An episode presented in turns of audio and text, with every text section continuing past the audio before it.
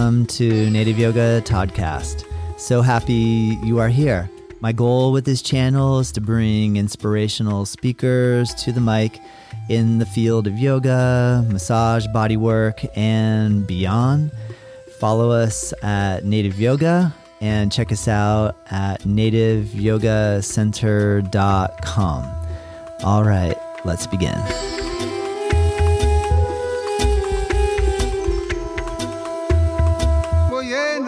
Welcome to Native Yoga Podcast. I'm so excited to have you here and also to introduce you to Nat Flood.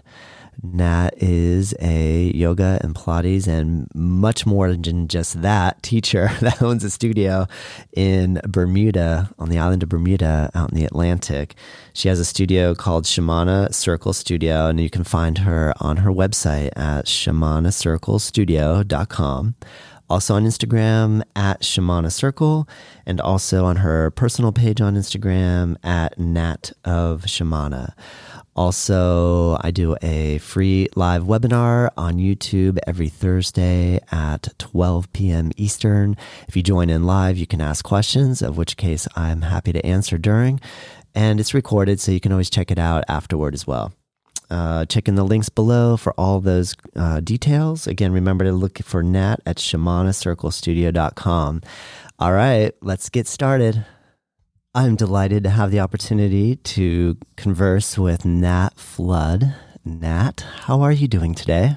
Hey, I'm great. I'm so happy to be here and chat to you. Thank you. This has been several months in the making because you are a new uh, a mom or a recently again new mom. And uh, mm-hmm. i know that you, when i reached out to you you had said oh i can do this but i just need a little bit of time.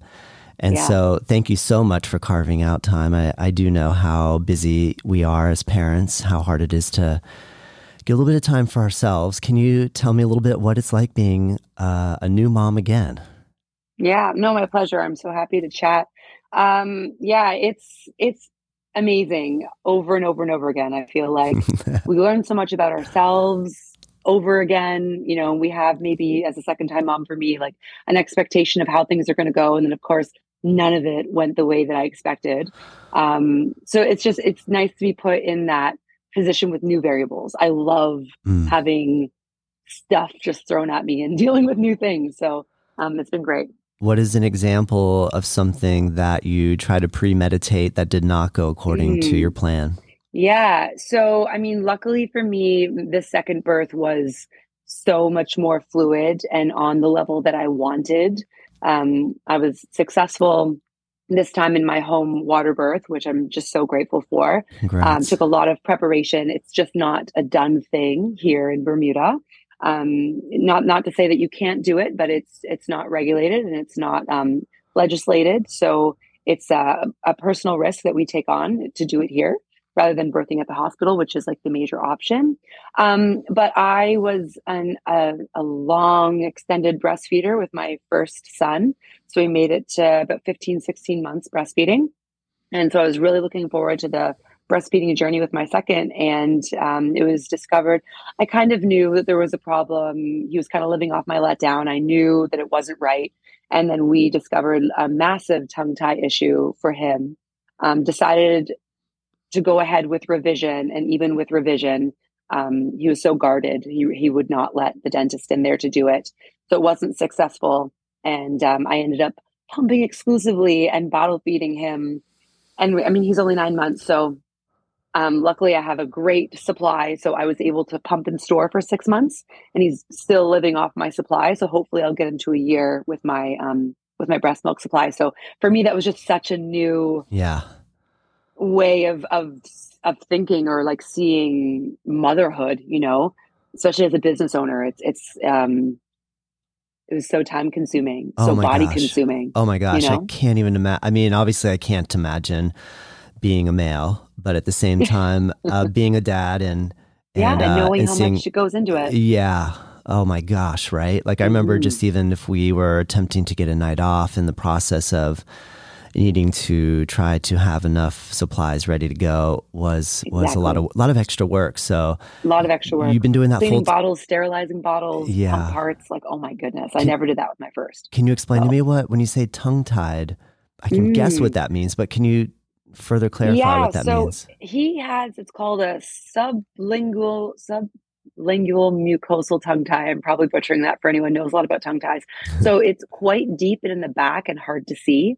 And so what it means is that they can't get their tongue up to the roof of their mouth to perform that perfect latch. Mm. So anytime he would latch on to my breast, it was a couple sucks and a release and a release and he could not get a good flow going got got so it. when you have your letdown um, you know he had basically he trained my body to be two to three ounces of a letdown and then he would just stop feeding mm-hmm. um, and he was actually doing something similarly to a bottle but obviously with a bottle it's a whole lot easier to get the suction and the latch going so luckily the tongue tie reversal what she could do what the dentist could do um, it made it a lot easier with a lot less clicking on the bottle.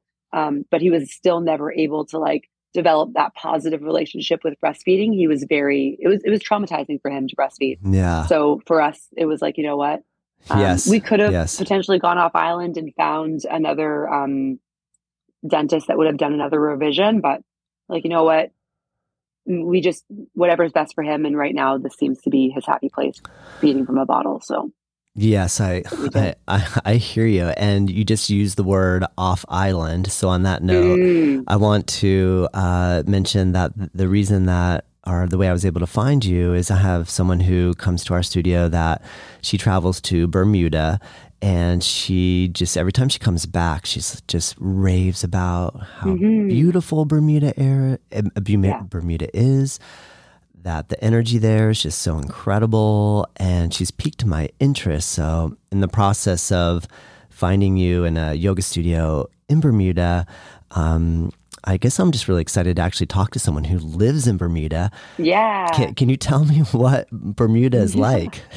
Bermuda's awesome. So we're a subtropical island that's about 700 miles off the coast of North Carolina. So we're like right in line with North Carolina. Mm. Um, we are kind of the halfway in between the U.S. and um, and really like the continent of Africa. Like it's on the other side, obviously, and then we have Britain above us. So we are a, an overseas um, territory of the United Kingdom. Um, so kind of like how Jamaica was before they went independent, essentially and it's beautiful. It's a 21 square mile island. It's um, a mile wide at, at, its widest point. If you look at a map of Bermuda, it looks like kind of, um, I've, I've heard it described as like a hook. Um, or like someone said to me recently, I had a teacher, one of my best friends came and um, taught here for me back in October. She's like, it looks to me like a witch's finger that's like curling in oh, and telling you to come here, like come hither, that sort of thing. So it's a really cool shape. Um, it's actually a volcano. We're living on top of an inactive volcano.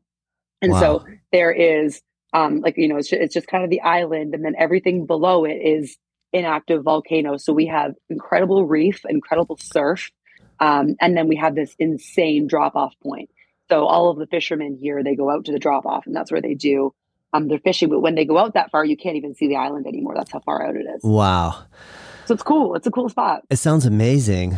I know everything yeah. I've heard about it and the pics I've seen of from the surf culture as well. It just mm. looks like this mm. really and the amazing. surf culture is like super hush hush too. A lot of people that move here don't know that you can surf here. Uh. Um, and there's like this small contingency of surfer dudes and surfer girls that go out and it's they you know they're watching the r- weather radar like crazy to make sure that the conditions are right and they go out and they paddle and um, they go for it. So it's cool. It's like a really, it's starting to become a, a real thing. Like people are coming here to surf. Nice. So awesome. Yeah. Another reason to go. I'm. Mm-hmm. what drew you, or when did you move to Bermuda? Are you mm. born and raised so, there, or cool story? No, I am from Toronto, Canada. That is home for me. I saw that you went um, to univer- I, university at. Uh, how do I say the name of the university in Canada that you went so to? I went.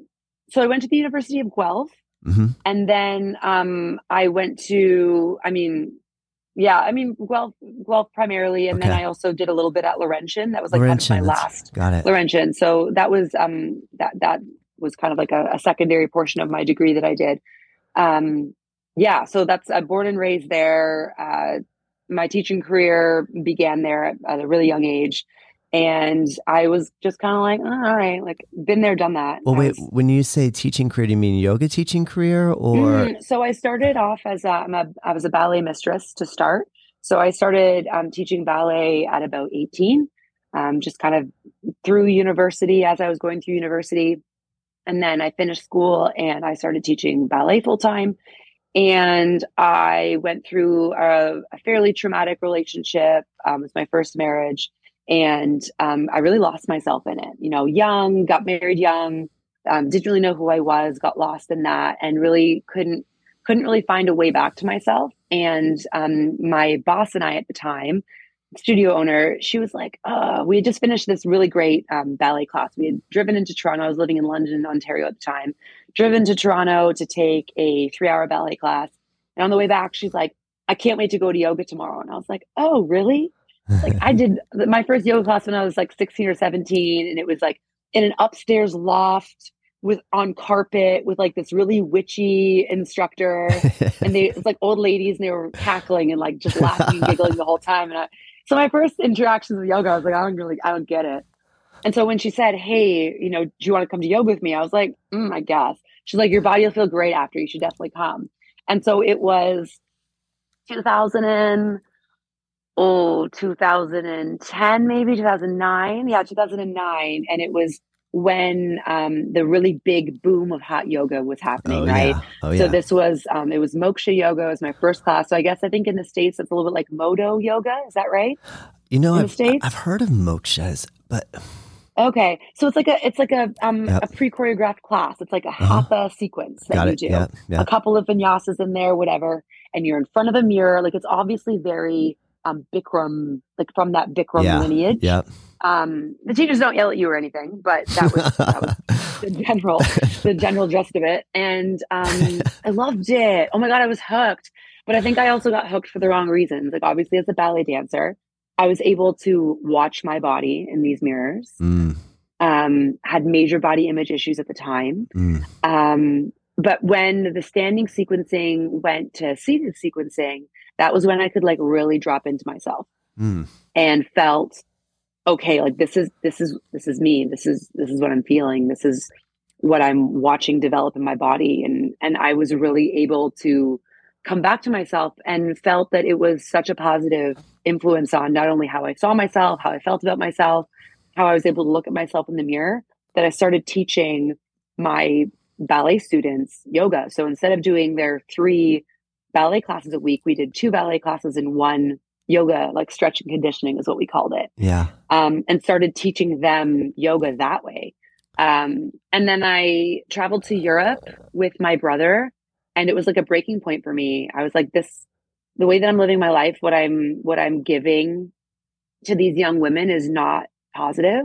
I've really suffered because of this way that I've taught myself to have a detest for my body. Mm. Um, and so I walked away from it. I walked away from teaching ballet and I took a year kind of sabbatical and got certified as a yoga teacher, quickly got certified as a Pilates teacher, and moved to Toronto. I was living in London, so moved to Toronto and started teaching full time Well, and loved it. nice. It was like such a such a positive change, Yeah. not only in my Yeah. like physical body, but in my mental state. Um, it's I realized that that's who I was, and yeah, then I got bored. You know, you just you're teaching a long time, right? And you're like, yeah. Yeah. I need a shake up. Like I love, as I said earlier, I love variables. I love for people to throw things in and shake it up. So I was like, you know what? I'm I'm gonna move. I'm gonna leave. yeah. And in that moving and leaving, um, I had been going backwards and forwards to Mexico. My parents were often there on vacation. So I had developed a really good relationship in Puerto Vallarta with some teachers and some students. And I was going backwards and forwards for a lot of years. And finally, as I was deciding to leave Toronto, one of the teachers um, at a studio that doesn't exist anymore in Puerto Vallarta said to me, like, why don't you come down and, and lead a workshop for us? Yeah, cool. That's awesome. I'll do that. So I boarded the plane, and sitting adjacent to me is my current husband. Oh. you know, I say current, like maybe he won't be. um, my my husband, who I yeah, so that was um, almost ten years ago now that we met on that flight. Nice. So he was coming from Bermuda to Puerto Vallarta to Ah. go fishing, and I was coming from Toronto to Puerto Vallarta to teach yoga.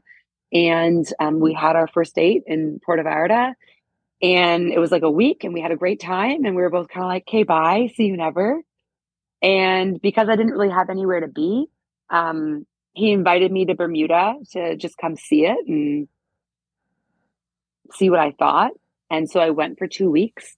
And it was the strangest thing as I saw the island for the first time and started descending into the airport. I was like, this feels like home. wow. It was like just this massive, like overcoming, like, wow. this is where you're meant to be. So we spent, I spent two weeks here. And the very last day that I was here, I went and took a yoga class. Because for me, I don't know about you, when I go on vacation, like the last thing I want to do is, is take a class. yeah. I, I know exactly what you mean. Yeah. If, if you're doing it all the time, you're like, I'm going on Yeah. vacation to take a vacation. I don't, I don't to, need to go on vacation to do yeah. yoga. Yeah. So I had to convince myself, I'm like, you know what, just go see what the yoga scene is like in Bermuda. And so I jumped into class, and after class, I was offered a job.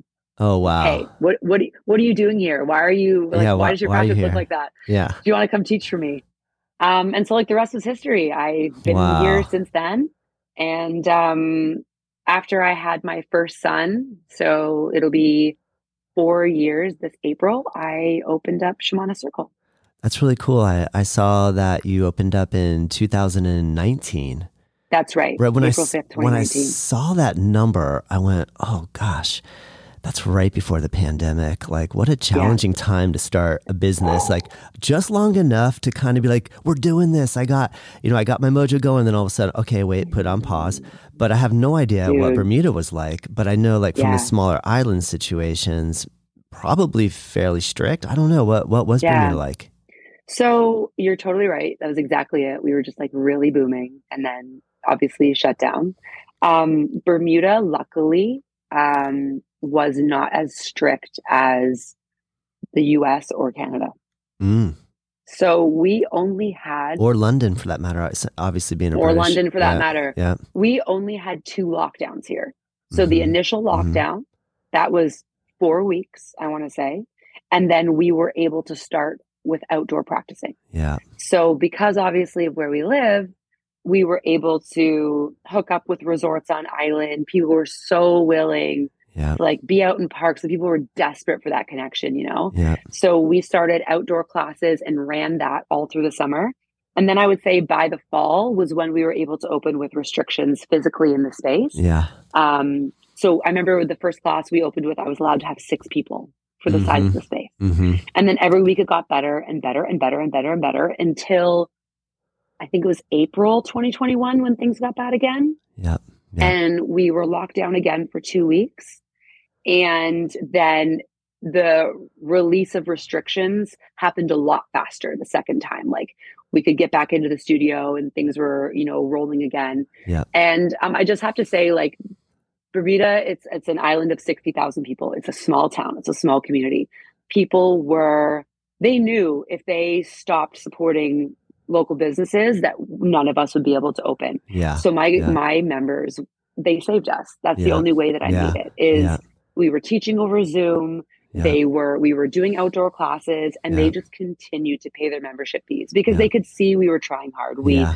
um, then we were able to develop an online platform through that, right? Like, because you know, Yeah. obviously they're they're continuing their fees. So Yeah. for me, I was like, okay, like what more can I do for my for my members? And um, so we developed an online platform that we're still using today.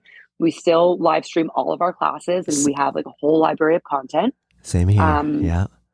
Yeah, like it's like, what else do you do? You pivot. Like, yeah. That was the language. You pivot and you make it work. And movement is so important yeah. that we we weren't just going to fold. I wasn't just going to bend over. You know, like yeah. that, Yeah. that wasn't happening. Yeah. And so since then, um, it's just been like this continual build of um, people hearing about us, us expanding our programming, offering more, doing more. And I mean, now we're we start at seven in the morning and we finish at like eight thirty at night, and we're Yeah. we're teaching and Yeah. we got classes all day. Yeah. Right. That's amazing, Nat. That's really cool. Are I'm curious, growing growing up, every time I Mm. heard about Bermuda, It was this like the Bermuda Triangle idea, this sort Yeah. of mysterious that if you go out there, you'll never come back again. And Mhm. What what is the reality of all that? What what is the history behind that, and why Sure. why is that? So um, the Bermuda Triangle is three points. It's um, Miami, Bermuda, and Puerto Rico. So that is the that's the triangle of space. Um, there are a lot of kind of funny things that do happen around here. Most recently, um, we lost, and if anyone's listening that like knows all the details of the story, um, we've we've lost ocean liners. We've lost um, most recently. We have uh, these like sail GP. Um, so it's like single man crewed sailboats. Mm. Um, and this is like a veteran of 20, 25 years went down between, um, I'm not sure whether they started in the Carolinas or maybe it was like the East Coast, like more Martha's Vineyard kind of area. yeah, So it's a race from east to Bermuda. And um, he went over. He went overboard. Oh um, wow, and so it's like it's a thing. Like it, like I mean, it more- totally happens. Does it happen any more here than anywhere else? yeah, I don't I don't really know, but I think Yeah. what's weird is that um it, it takes a while to like gather the information and like to go out and find them and the search and the Yeah. rescue and Yeah. just so many also like shipwrecks and stuff. Like we have an incredible there's actually a map. It's Teddy Tucker's map of shipwrecks, Bermuda shipwreck. Mm, And if you look at it, there are hundreds of ships that went down all the way around Bermuda because of the reef, like what I was speaking about earlier. yeah, Um, you can't see it, but because of the volcano, essentially there's all these points that jut out.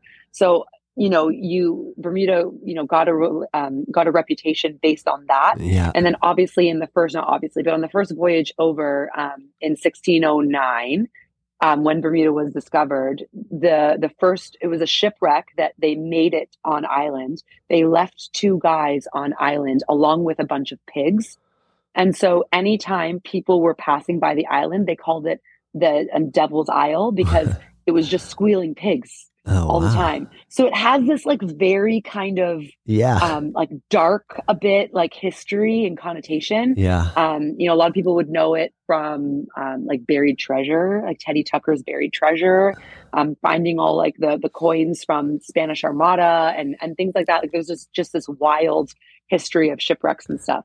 So I think that's where a lot of it comes from. Um, but if you would ask a Bermudian now, Bermudians would just like shrug their shoulders at you and be like, "It's not really a thing. it's not really. It's not really a thing." yeah. It's just a bunch of folklore. just a bunch of folklore. That's it. Um, yeah, but but obviously the shipwrecks are super well documented because people were going out and trying to find Yeah, the buried treasure. right. Mhm. What is the so are how many how many people are moving to Bermuda versus leaving Bermuda? Does Bermuda Mm. stay pretty like consistent So- with your population? Is there a lot of is there a lot of work opportunity? Like Yeah. I so the work opportunity here is reinsurance. That's the big industry in Bermuda. Reinsurance. Um, can, what does that mean? People with like real jobs, dude. You know, I don't know. Like I've never had a real job like real that. Like jobs. you know what I mean? Like they work a nine to five. Reinsurance. So they're Yeah, so what they do is they sell insurance to Mm. insurance companies. got it. Yep, yep. Okay. I don't know. And there's a lot of like accountants and real jobs. actuaries. Yeah, like Yeah. risk assessment management. yeah, And like, yeah. you know, when people are like, oh, do you know what so and so does? I'm like, they have a real job. I'm not really sure. Like I don't I don't really know the ins and outs of what they do. Um, but there's Yeah, a lot of them yeah. here and and that's how because Bermuda is the most expensive country in the world to live in. Wow. So maybe maybe that's something you didn't know. I didn't know It that. is the most expensive country. If you go and look up one of those like Yeah. Google lists or whatever, Yeah. um, even more expensive than Switzerland. Yes. Um, so that's how that's why because there's there is so much money here and there and because we're small and because obviously we import everything, we don't export anything. Um, So Mhm. we're very reliant on the U.S. We have container ships that come in every two weeks. Um, essentially, there's like enough on island for us to survive for three weeks, and that's it. So something ever happened in mainland, or we like piss some people off, you know, they yeah. we don't really have too much to You got a long boat ride. Yeah, Yeah, it is. Yeah. a long swim. Like there's really there's no way off besides besides an airplane. You know, some people some people do boat, and there's like there's a big yachting um, culture here. But Yeah. you know, if you don't have a yacht, like you know, you're kind of screwed. Got it. Now, I, I saw your studio on the photos that you've been posting on Instagram, and it looks so beautiful. Was that oh, thank you. was that an existing building, or is that something that oh my you gosh! built, or So what's the story was. behind that? I was so lucky. Um, so in October of 2018, I finally like this building had been on our realtor websites for the longest time. I had been like stalking it for the better part of probably six months at that point. And that October 2018, I was finally like, no, I had my son in February. I thought that I was going to be a stay at home mom. And I was like, this is not my gig. I really don't like this. I need a life. Like I'm, I'm, I'm talented. I need, I need to, I need an outlet. Um, so I finally like kind of harassed the realtor enough that was like, yeah, okay, you can come see it, but like I don't think you're really gonna like it. Like I don't think it's gonna be what you need. It's um at the it's a it's a loft. It's a third story loft and it's up this horrendous flight of stairs. and you get up to this loft and you come in and it's just this bright, open, airy space. Now there was like carpet all over the ground and stuff. It had previously been an architecture firm called the studio. And in this architect's building of this space, she had actually exposed all of the rafters and the beams that are originally existing in all original Bermuda architecture. So we build things with limestone because that's what the island is made on. Like we're it's it's a limestone island. So we everything is built in limestone and then all of the structure is built with wooden beams, like two by four beams. Yeah. And so that's what with slate over top. So that's what my ceiling is. That's what looks so um, amazing. And the space was yeah. Yeah, the space was mostly open. I only had to knock down one wall. Wow. Um, it's a 20 by 40 studio with like these gorgeous dark beams and a white ceiling. Yeah. Um, we laid down hardwood and um, then that like was kind of it we painted some walls laid down some more flooring like the bones of the building was it was perfect i walked in I said, and she's like, "What do you think? You know, the stairs kind of suck, don't they?" like, no, man, that's the best warm up ever. Like, yeah, no, yeah. it's not accessible because there's no elevator, so you do have to be able to get the stairs. But I've always been very upfront about that. Like, we are, we're inaccessible. You do have to climb the stairs, but yeah. once you get up here. Yeah. It's paradise. Like it's like our own little, you don't even feel like you're in Bermuda anymore. So for people who you know, get island fever and rock fever. They mm, love coming up here because mm. it's like, oh, I'm in the city. Like it feels like Toronto or it feels like, mm. you know, mm. New York or whatever when they come up here, obviously just because of my influence being from being from Toronto. Yeah. Um, yeah, that, that's the vibe. The vibe is just like not, not an island. It's that's just am- so much more than that. That's amazing. Can you speak a little bit about your own personal feelings and experience with rock fever? Mm, I don't get it. You don't I feel don't, it. I don't. Yeah. I think you have to be local. Like I think, but I mean, actually, I do know people who aren't local that get it. Yeah. Um, I when I first moved here, the culture was very much um, six weeks on and then vacation. Six weeks on island, vacation. Six mm. weeks. People were leaving like every six weeks, just like gain perspective. Because again, you know, it's a paradise. It's amazing here, but it's like not really real life when you live in such a small community in a small place. And yeah. the things that happen here, the the culture, um, sometimes like the things the things that are relevant in Bermuda are not necessarily relevant in other places. Mm-hmm. Um, and so, yeah, people get really itchy, and I don't, I don't know, I don't have that, and I don't know whether it's because I've created this space. Like this is, yeah. If I was to build myself a home, this would be it. Yeah. So yeah. I'm here kind of all day, every day, and I, and I, I love being here. Um, and I and during the and I mean I feel like I taught myself. That's what I learned during the pandemic. I made my home my sanctuary. Like everything in that space is everything that I love, and everything in this space is everything that I love. So I never really feel like I have to leave. Um, That's cool. The last time I was off that island was June 2021. Yeah. June 2021. Got it. Got it. it and I'm not slated to leave until May 2023. So. yeah, nice. You're like, I'm settled in. I, am that's awesome. Well, it sounds like when you were coming in on the airplane and you had that feeling of like, oh my gosh, this is my home. Then that yeah. that even speaks to the fact that that potentially is why you're still comfortable, yeah. regardless of how much land masses around you. Totally. How well, I mean, like all people, I feel like we exist. Everyone exists in like a ten to fifteen mile radius. Like, yeah, if you really think yeah, about your life, yeah, you know. Yeah, it's true.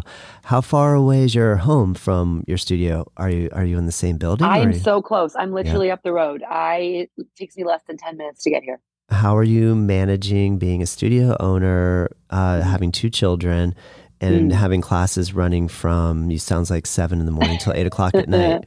And, and uh, I have I have, I'm so blessed. I have the most incredible team. I yeah. have a sensational business partner that is here. Um, she her her children are off in university and things like that, so she has a, a lot of time to dedicate to the space, which I'm so grateful for. Um, my team of teachers is absolutely incredible. There are wonderful. We're a team of women, um, not but not like on purpose. It's just how it's worked out. Um, they are wonderful humans. They are like sponges for learning.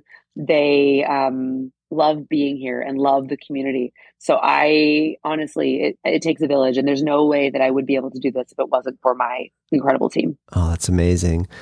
That's yeah. cool. And at home, my husband, my husband's great. Like my current husband, he's my current. You're right. he's gonna hate me.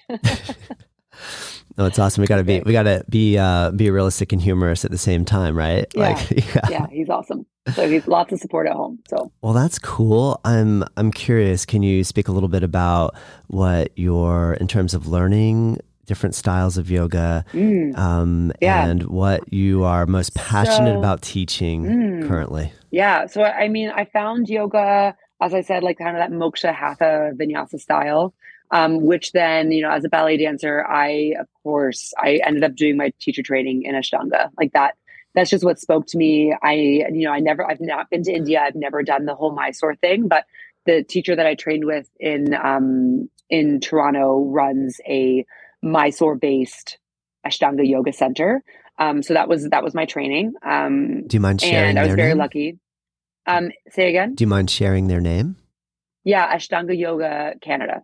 That is um does he have David the, Robb? Yeah.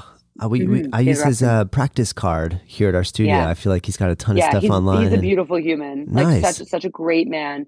Um, so I did all of my um, practice teaching hours there and then was able to do my training one-on-one with my teacher in London. Her name's Sarah Levins.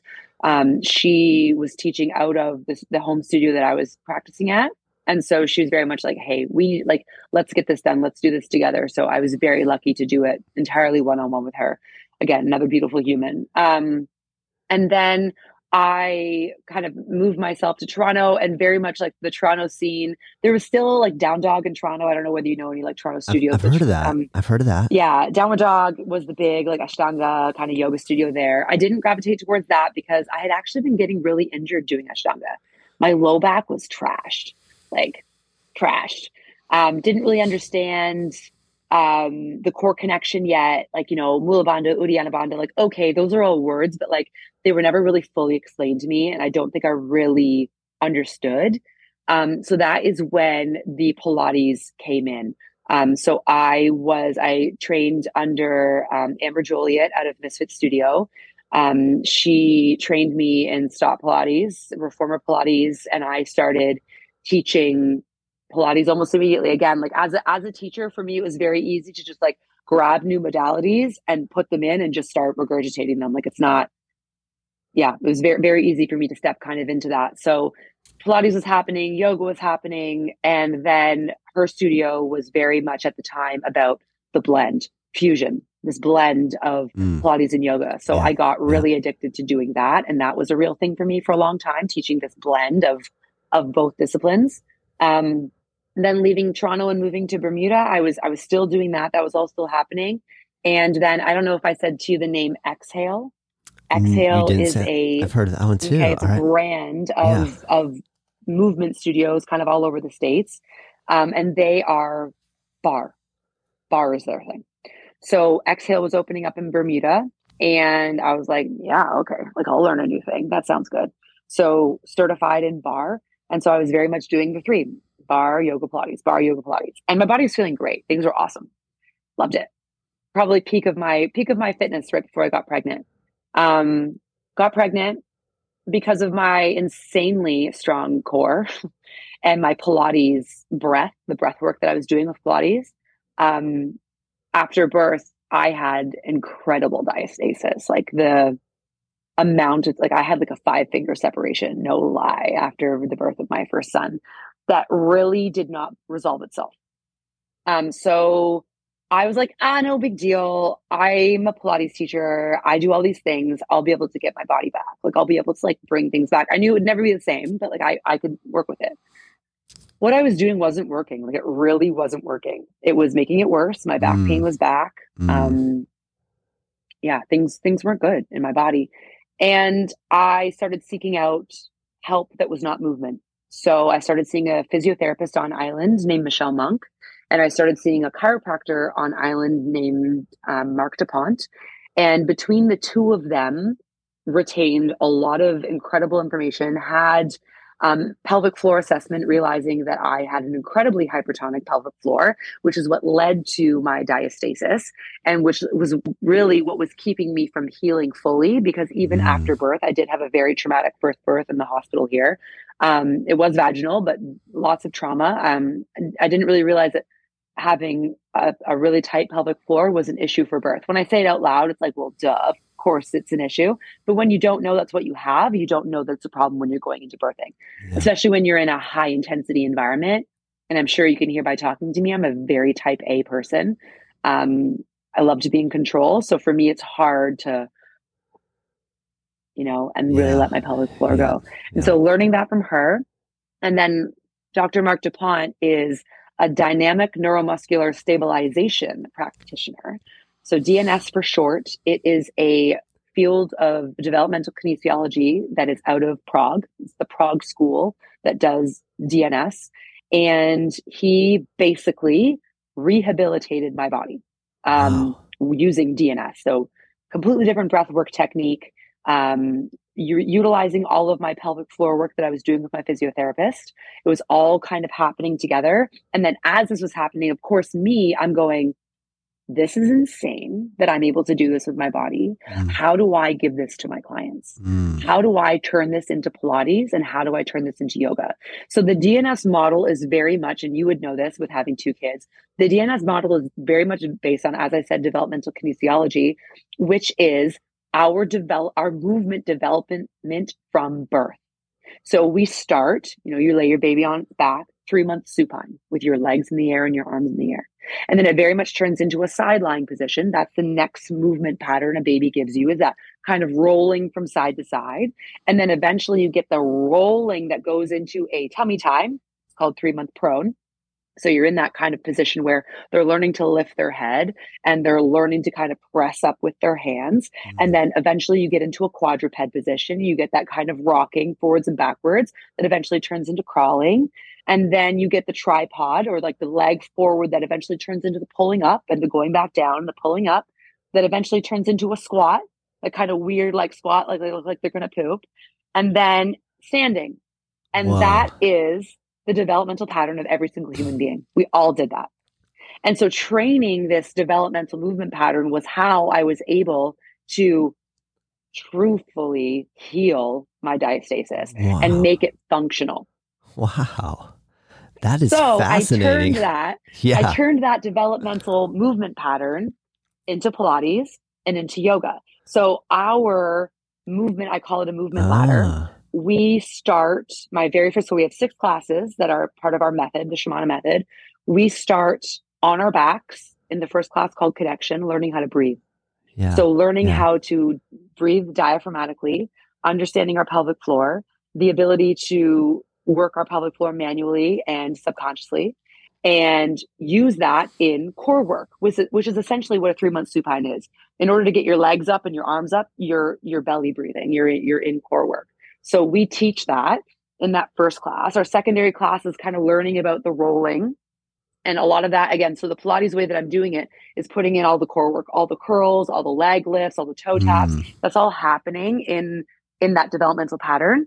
Um, so then our next class is balance, and that's where we're learning kind of all the rolling and side to side, and we start to learn the glute engagement, which is from quadruped into the tripod stance. So we're learning kind of all of that. And again, lots of reps, lots of, which is the Pilates component, slow reps, etc. Our next class is spirit, which we are adding in the yoga component. So that peak posture for spirit is down dog, which is a bear in developmental movement. So, you know, when kids go from quadrupeds, so on their hands and their knees, and they start lifting their butt up and they're kind of walking on all fours essentially. Yeah. So we're peaking to that in that class huh. using stretching, using more developmental movement pattern. The next class is freedom. So, where we get a little bit higher, we're working more on squatting and standing, lunging. We start to incorporate the idea of vinyasa, of flow. Um, and then from there, it goes into fusion, which is a combination of the core work and the yoga, which is way more high intensity. So more Pilates base, and then synthesis, which is more yoga based. So again, adding in all the breath work technique. That's kind of the um, the thread that stays the same all the way through is keeping that three dimensional breath the whole way. And then it's the Pilates and then a lot more yoga and synthesis. So it's like basically a graduation to fusion. Whoa. yeah. Nat, that's it. that that's it in a nutshell. that Yeah. is really cool. I mean, uh, just You know, visualizing. You gotta, come, you gotta come take class. I want to. That is a fascinating Yeah. rehab strategy. Yeah. You know, and I mean, to the re. shit that I'm sorry, sorry, I'm no, sorry. no. The stuff that I'm seeing You can you can say whatever you want to say. Yeah. women's bodies, in Yeah. men's bodies, like the release of back pain, the healing of Mm. diastasis, the understanding Mm. of pelvic floor, people's sex lives improving, um, shoulder pain, like just being able to like be in a really you know safe developmental position where you can breathe and i mean maybe Yeah, your wife might yeah. know this if she likes I, um, hair but if, if you're someone who has done a lot of hair um, you know you're you're using your your round brush and your blow dryer and you're like straightening your hair and you straighten it hot hot and then you hit the cold button to set it and you do one more pass of cold. That's how i describe the breath work. The breath work is literally that cold pass where it's teaching your muscles and your neurology. It's it's all up here um, that this is the new set pattern. That's what it does. You know, I, it sounds like you're onto something. That are what what is um what what, what kind of uh, so so obviously you're getting incredible feedback from Yeah. your immediate community. Is Yeah. there is there anybody else around the world doing what you're doing? Um, I would imagine so. So DNS, um, they're kind of like these the Prague school. It's a very hush hush thing. It's like, you know, and they would probably if they ever heard this, they would be like, "Oh, we didn't train her. She's not. le- she's not- not, the official. yeah, she's not yeah. legit." Like that's that that would probably be the response. Um, and and that's totally fine for me because their stuff is brilliant. But I'm actually not able to go train with them because I'm not a physiotherapist, chiropractor, any of those things. So they're more like medical. So I can take like the baseline Mm, courses, so like their yeah, yogas and yeah. their Pilates and stuff like that. Yeah. They've got a pelvic floor rehab as well. Yeah. I have never taken any of that. All Yeah. of it has just been from my chiropractor. Him, he's all he's certified in all of that, and me just like pulling from all of the stuff that he's rehabbing me with, and then turning it essentially into choreography. So I would imagine it's happening kind of quietly all over the place. And some of these people are that go and get the certification that are chiropractors, they run CrossFit boxes and gyms, and they're completely changing their programming after they hear about all of this stuff. Interesting. Um, and it's kind of kitschy. It's kind of like, what am I doing? yeah. But every yeah. time you stand up at the end of class, you're like, huh. oh, like I've just completely reset my body. So, you know, any really like you kind of you could give me any ailment and I can I can pretty much work with it. Like whatever the issue Yeah, is. Like is it yeah. a shoulder? Is it a hip? Is it a yeah. you know, I've got clients that are that, you know, psoas issues and you know, you name it, whatever like whatever the issue is, especially postpartum rehabilitation. Um, Wow. it, it pretty much taps it. And like I've been kind of waiting because I mean, hopefully what you hear from talking to me is like I'm always kind of looking for the next thing. Like I want to be current. I want to know what's going on. yeah. Um, and I've yet to find anything else that like heals it. Yeah. And I have yet to find an issue. And obviously the island is small, but I have yet to have an issue come through my door that's been able to walk up my stairs um, that I haven't been able to help. Whoa. I you know what? Something about it just makes so much sense. Why wouldn't we revert to our initial Yep. birth state Right. and rebuild from the ground Right. back up Right. instead Right. of trying It's like every good yoga class com- you've ever taken, right? The ones that start Yeah. with breath work and core work Yeah. are the best classes you've ever Yeah. taken. There's a reason for that, you Yeah. know? yeah. Um, and This I is- think, yeah. Yeah. That's amazing. I Now, think it's, it's well, powerful. I didn't even know I was going to stumble onto you right now. Like I did. so funny. You're like, oh, this girl that lives in Bermuda. no, but honestly, that's making it happen. That's very brilliant. I'm I'm excited Thank by you. this. Yeah, I'm I'm really yeah, in awe. I'm of- happy to share. I'm I- super. I'm super happy to share. Hopefully, as you can hear in my voice, like I am never someone that's like, oh, like quiet yeah. about what I'm doing. Oh, I gotta keep my This is my what I'm secret doing. secret. Yeah, yeah, yeah come see what i'm doing i will teach you i have taught i've already taught teacher training in it that people are going and they're taking it places we are actually doing a 200 hour training in april that will cover the breath work and the core work segments um, but it is obviously a 200 hour yoga alliance yeah. certified yeah. thing so we have to follow their um, their outline but it'll still be very much uh, dns kind of shamana method based Are you having that all in studio or is that hybrid? yeah it- i'm so it- excited so it's so not online though. yeah go Not not online. No, so Yeah. not online. We're not Yeah. doing it online. I think Yeah. we're going to offer an online component next time. Like we're going to do half of it online and the other half in person. Yeah. So um, the teacher that's coming down, she's actually um, out of, is she in Fort Lauderdale? I should know where she is. She's in Florida. Um, she's called the Traveling Yoga Studio. She and I crossed paths in San Diego when I was teaching in San Diego before I moved here. And she does during the pandemic, she started this online yoga teacher training. And she very much curates yoga teacher trainings for studio spaces. So for me, I'm again, probably as you can hear, yoga is a thing for me, but it's not like my it's not my only thing. Yeah. Um, so Yeah. for me to like create a 200 hour teacher training, I'm like, "Ugh, It's a lot I don't know. There's so many other Yeah. things. And Yeah. she has this expertise. So it's like, great, come on in. Let's bring Yeah. you in. Yeah. I'll put what I know in with what you know, and we will have this teacher training. So it's over four weeks here. It's all going to be integrated into the studio, which I think will be so fun. We're going to run all of our classes like normal. And we've just integrated training hours with um with the teacher training. So like their practice hours and lecture hours, etc. Yeah. Very cool. Nat.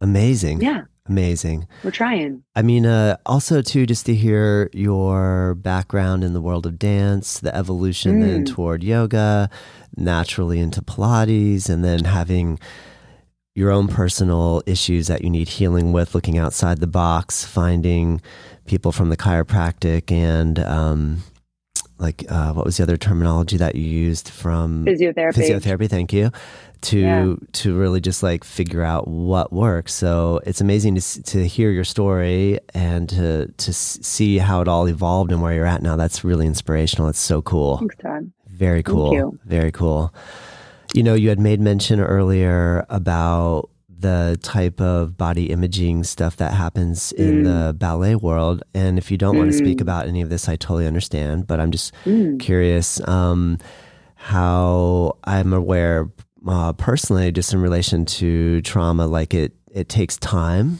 Like things don't Mm. just happen overnight.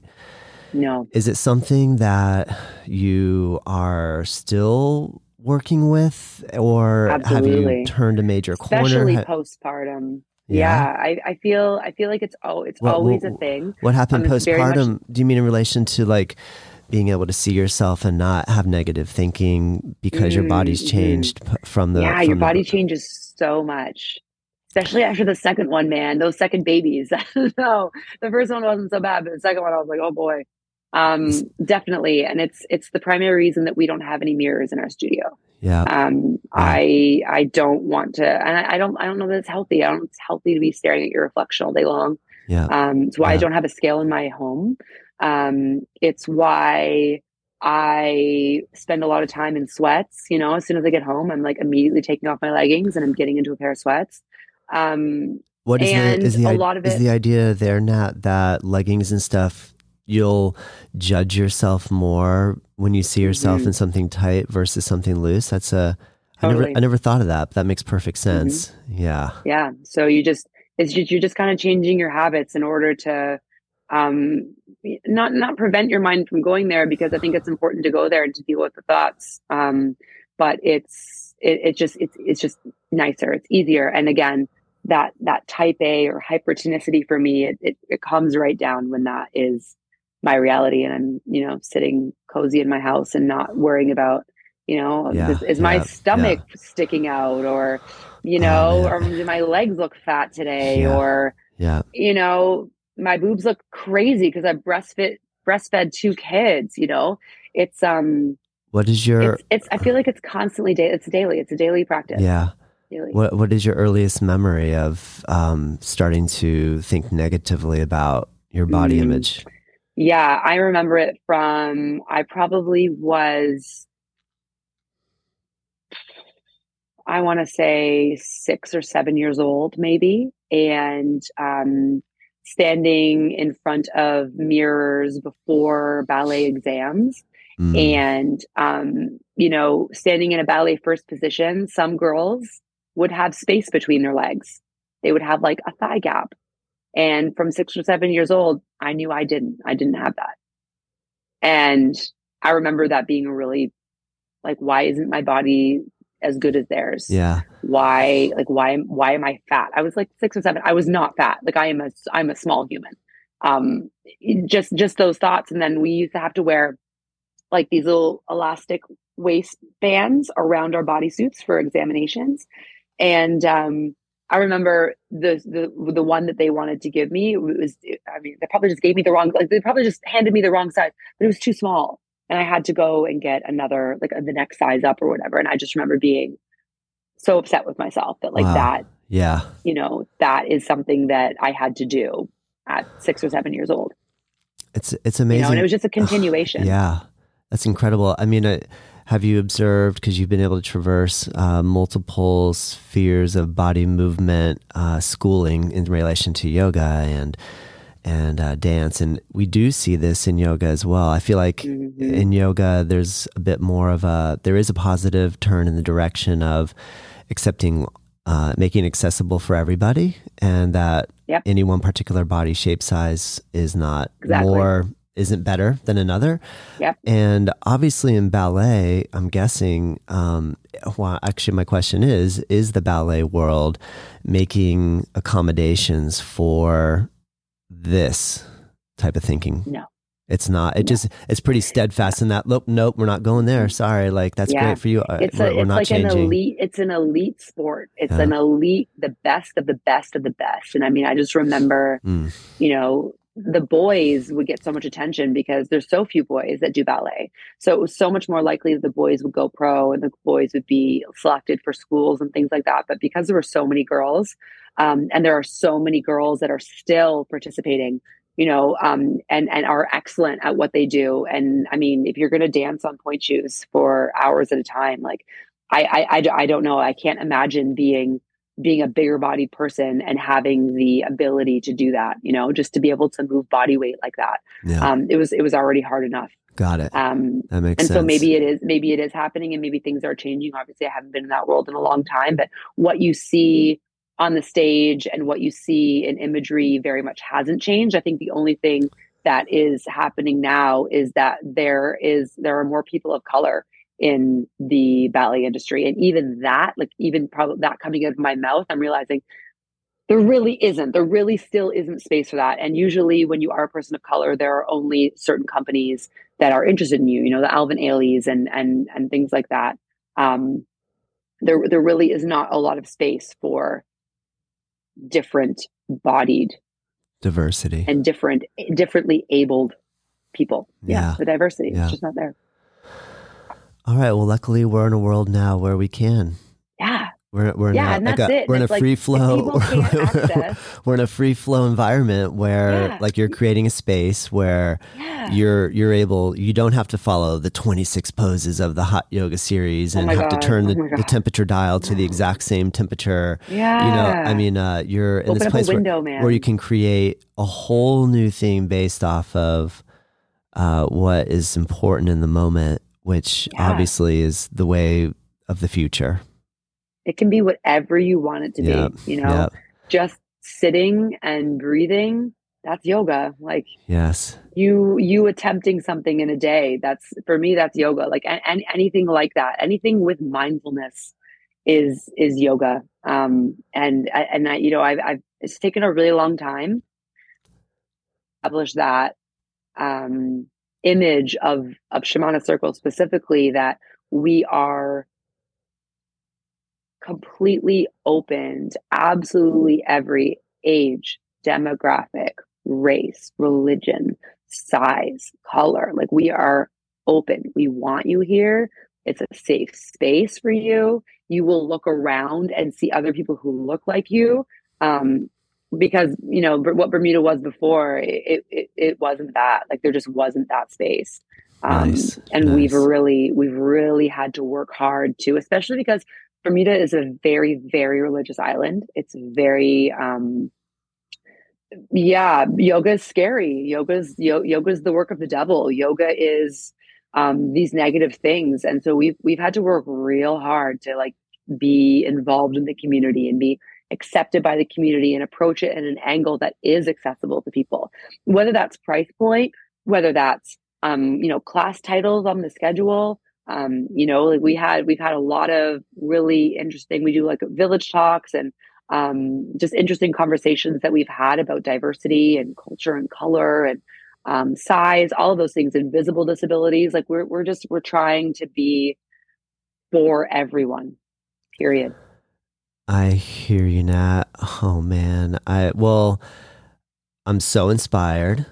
I'm extremely pleasantly surprised, but at the same time, what I can't express enough about doing podcasting and reaching out to people that I don't know. First, for you to just willingly join me, not knowing me from the man of the moon, it shows that there that you have that open mind that is just so important, I think, and I'm just so appreciative to meet other people like you. And also um, you know, I just love hearing your story and your evolution is absolutely you know so incredible so inspirational. And i just am really thankful to have this chance. And i'm excited to see what will come out of this maybe i can come or bring a group yeah. to to bermuda and and um Absolutely. i mean it's only what do you say it's only 700 miles away it's not that honestly far. and like if, if you can fly because you're where are you are you close to miami if uh, you can fly to miami it's a direct flight we're in juno beach so like about an hour and 15 north of miami we're on we're in like the west Dude, palm, west palm that is perfect we, that is perfect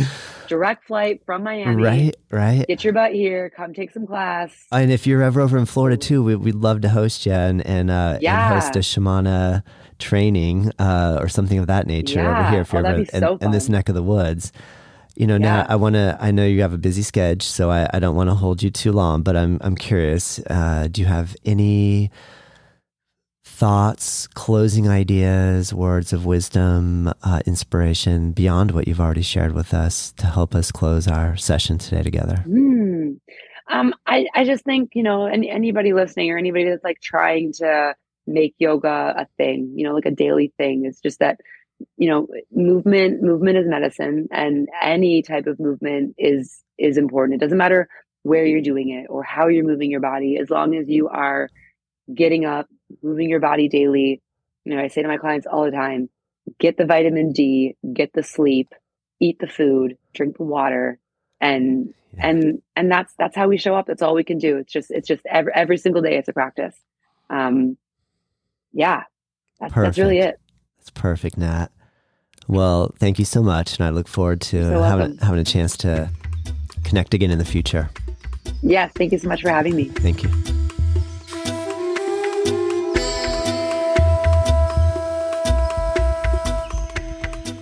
Native Yoga Toddcast is produced by myself. The theme music is dreamed up by Bryce Allen.